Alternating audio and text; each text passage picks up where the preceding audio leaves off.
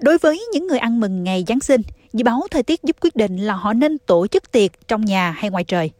Nhưng với tình trạng cháy rừng lan rộng khắp Tây Úc, nước lũ dâng cao ở phía bắc Queensland và các đợt nắng nóng được dự đoán ở lãnh thổ phía bắc, một số người dân Úc đang tìm kiếm lời khuyên về việc liệu họ có nên sơ tán trong dịp lễ Giáng sinh hay không.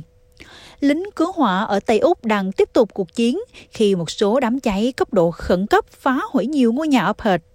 Cơ quan cứu hỏa và khẩn cấp cho biết gió giật mạnh đã đẩy đám cháy đến mức thảm khốc.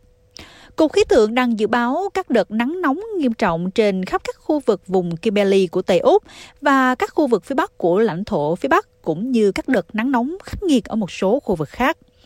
Trưởng đội kiểm soát sự cố cứu hỏa ông Scott Hart cho biết, ưu tiên hàng đầu là đưa mọi người trở về nhà.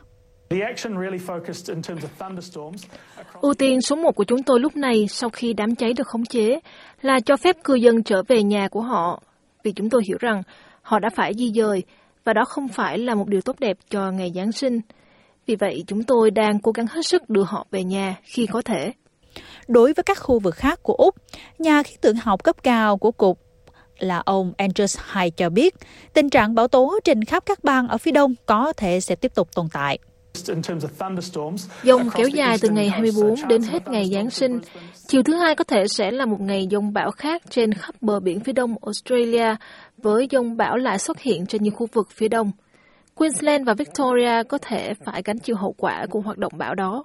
Ở miền Bắc Queensland, các cơn bão có thể gây ra mức lũ tương đương với lũ lụt vào năm 2000 và năm 2009. Một số người ở cộng đồng Cape York đang chuẩn bị ứng phó với lũ lụt lớn sau cơn bão nhiệt đới Jasper trước đây. Khi hoạt động tìm kiếm một ông già mất tích đang bị thu hẹp lại, gần 300 cư dân của Wusa Wusa, một trong những khu vực bị ảnh hưởng nặng nề nhất bởi lũ lụt, đã được sơ tán đến Cocktail. Ông Hai cho biết, một số điều kiện có thể tiếp tục gây khó khăn cho nhiều vùng ở Queensland. Bây giờ, những cơn bão có thể trở nên dữ dội đến mức chúng có thể mang theo gió có sức tàn phá và hủy hoại.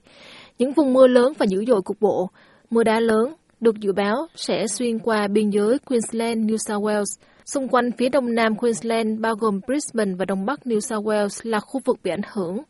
Và đó sẽ là khu vực chúng tôi hết sức chú ý. Đối với ngày Giáng sinh ở các vùng khác của Australia, Sydney dự kiến mưa sẽ đạt đỉnh cao trong những ngày tới, với khả năng có mưa rào và gió nhẹ, nhiệt độ cao nhất là 20 độ. Melbourne có khả năng đạt tới mức 23 độ và sẽ có mây ở một vài nơi, có khả năng có mưa rào, dự báo có mưa rào ở Brisbane vào buổi chiều. Perth cũng sẽ có mây ở một vài nơi và đỉnh điểm là khoảng 30 độ vào buổi trưa.